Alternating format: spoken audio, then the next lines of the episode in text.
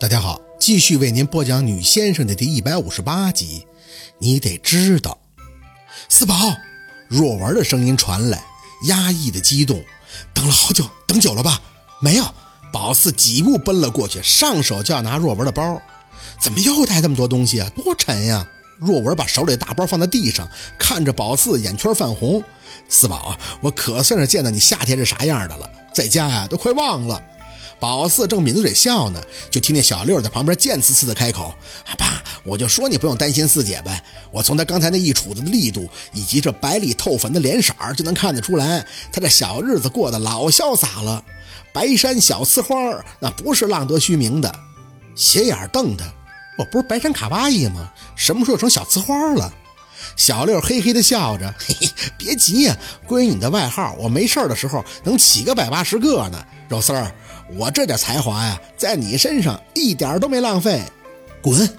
宝四撵着他打，一路的欢笑。若文也乐，在后边跟着他们，直到宝四伸手拦了辆出租。说完地址后，手机滴滴的响起，拿出来看了一眼，陆佩的短信只有三个字：“你弟弟谁呀？”小六见状就要凑过来看，宝四捂着屏幕探头朝车窗外瞅。火车站这边车太多了，夜灯五光十色，一时间没找着。爸，你看我自己还有秘密了，哎，八成是早恋了。小六见宝四不搭理他，就在那告状。若文呵呵的笑，呵呵，你四姐不能，她就是忙着学习，哪有空早恋啊？宝四心虚也没吭声，知道陆佩肯定在附近了。小六各种见老道的样子，朝着副驾驶的若文撇嘴。哎呦，爸，这都什么年代了？我四姐只是上学晚，但年纪够了，十九了都。那李雪要不是孩子打了，现在都能满地跑了。再说我四姐这长相多唬人呀，不说话就跟那……哎哎哎哎哎哎！宝四的手在他胳膊用力的掐着，脸却没看他，想死是吧？小六陪笑，哎呀，四姐，我不是夸你的吗？夸你长得楚楚动人，人见人爱。哎呀，疼疼疼疼疼疼！爸，快点帮帮我呀！若文在副驾驶笑着摇头。四宝，别跟你弟闹了。这什么情况啊？你是超啊，是不超啊？司机突然语气不悦的念叨，车速锐减，小心翼翼。宝四刚要问怎么了，就听见小六惊呼一声：“我去，四姐，兰博基尼，你看，你看呀！”眼一瞟，在他的车旁，果然陆佩的车平行的跟着。师傅，超他，快快给他飙车！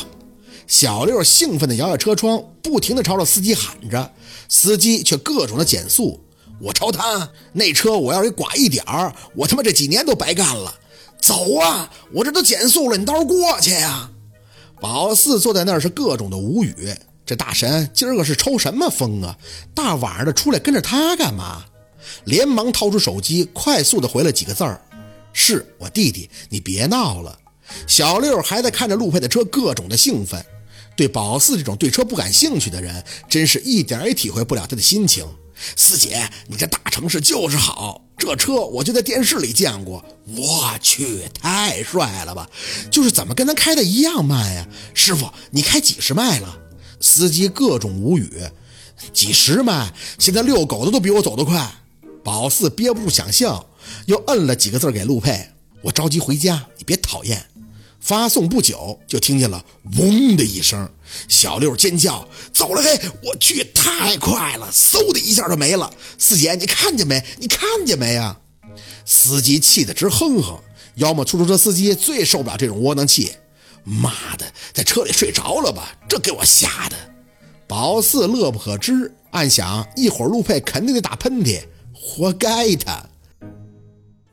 一路上的气氛都特别的好。宝四不停地问着老家的事儿，若文呢，统一的回答就是好。最后聊到李雪那儿，算是知道了他一丢丢的现状。孩子最后打了，生肯定是不能生了。那阵儿孙洪胜吓得跑了，他们家自然咬死不认。过后村里给协调，算是拿出点钱给李雪做了打胎以后的慰问，也就拉倒了。李雪呢，一直憋在家里不出门，也不爱见人。小六说到这儿还摇头晃脑。我听说他在家里就上网，也是出来干啥呀？在村里绕一圈，脊梁骨都能被人戳碎了。人民群众的嘴巴毒啊！沉浸在网络的世界里，最起码还能弄点安慰啥的。那孙洪胜一直没回来。小六满脸的鄙视，哼，今年回来了，他那阵跑就是喜当爹吓的。现在这事儿都过去两年了，他也不能一直在外边穷绕啊呀。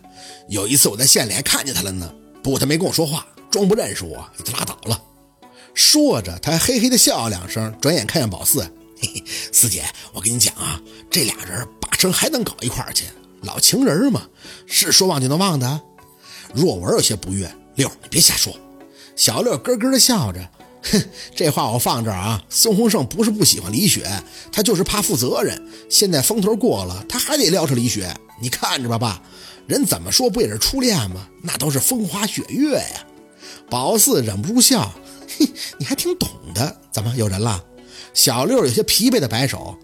哎呀，在我们学校那追我的一群一群的，我赶都赶不走。哎，爸，你别紧张啊。你儿子虽然招风吧，可是知道深浅。咱不能犯错误啊！宝四呵了一声，哼，汽修学校女生还一群一群的啊，也就是母蚊子多点吧。若文笑个不停，小六的脸拉了下来。四姐，你不撅我，你能憋死不？我做的梦行不？我做梦那姑娘都乌泱乌泱的追我，行不行？行了，别聊这些了。若文回头看向宝四，四宝啊，你妈在家等咱们呢。宝四摇头，没有，我给她打电话说了，她今晚有工作，明天回来。嗯还有那钱，我妈说不用你给我爸，她说她朝我爸要卡号，到时候她帮着打我爸卡里边。若文叹气，哎，我来就是想见你爸一面啊。宝四没吭声，知道若文的心是好的，看看能不能撮合一下，但白费呀。夏文东有心，但若君死活不回头，这就是现实。哎哎，四姐，你看那不是还那辆兰博基尼吗？这么巧啊！刚下车走了没多远，小六就火眼金睛的又看到了陆佩停在道边的车。宝四知道他肯定在车里，是为了送他的，没多想，也不可能上去打招呼，就揽着若文的胳膊，一直朝着他家的方向走。小六呢，则一直的喋喋不休，说那车的事儿，多飒什么的。宝四不在乎那车，在乎的只是车里的人。不过这事儿也给他提了醒，得跟若文打好招呼。不然陆佩一出现，容易聊劈了。刚拐过街口，一道大灯就晃了他们几个人眼睛一下。宝四手遮了遮，再看过去，就见到那周小姐长腿拉风的倚靠在二十多米外的摩托车旁边。若文有些皱眉：“谁呀？是故意用灯晃咱不？”宝四提了提气：“这是挑衅来了啊！”刚要抬脚上前。忽然不知道从哪儿窜出来几个男的，直接拉扯着就把那个周小姐拽走了。他扯着嗓子大声的喊：“别他妈拉我！一帮狗！我看陆二能护他到什么时候？”小六吓了一跳：“哎呦妈呀，这寻仇的吧？找谁的呀？四姐不是找你的吧？”若文也惊着了：“哟，四宝，这城里这么乱呀？那都什么人呀？”宝四没说话，几分钟后就看见一个男人回来，连带着把那摩托车给骑走了。难怪陆佩今天跟着他。哎，这周小姐呀，真是要跟宝四没完没了了呀！不认识，跟我没关系。走。若文没再言语，上楼的时候也静悄悄的。小六憋不住，小声的念叨：“哟，这城里还有这么破的楼啊！”宝四没吭声，拿出钥匙开门。米雪正在洗手间上厕所，听见动静，不急不缓的来了一句：“谁回来了呀？”是我，米雪姐，我家亲戚来了，先回屋了啊。他应了一声，男的女的，男的不方便啊，上厕所得注意点，别尿到哪儿都是。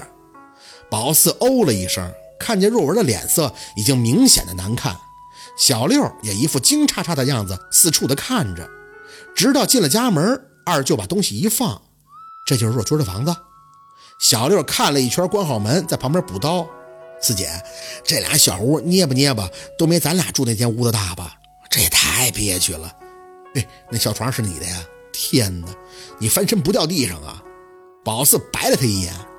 你不说话，没人把你当哑巴。说着拉着若文，二舅你坐，习惯了就好了。城里边寸土寸金，都贵着呢。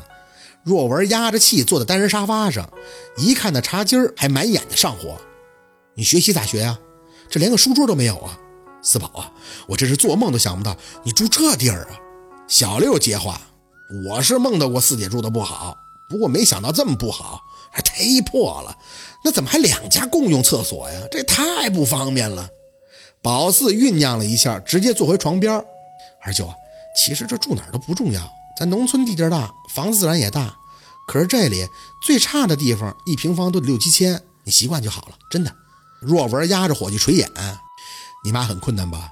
你看这电视，咱家都换液晶的了，你妈还用这大脑袋的呢。宝四实话实说，啊，困难。我妈的钱都给姥姥治病了，她的确是没钱，所以呢，一开始她才不想让我过来念书，是咱们家都想的太好了。二舅，我妈不容易，真的，她照顾我还得挣钱，挺累的，咱别给她添堵，成吗？若文咬牙，垂头坐在那里，咬得腮帮子阵阵的发紧。你不想让我来，就是怕我看到这些吧？嗯了一声，啊，是我暑假做暑期工，所以不想让你们过来。不过这事儿我妈不知道，她不想让我打工。二舅，你知道你妹妹啥脾气，所以这事儿就别告诉她了。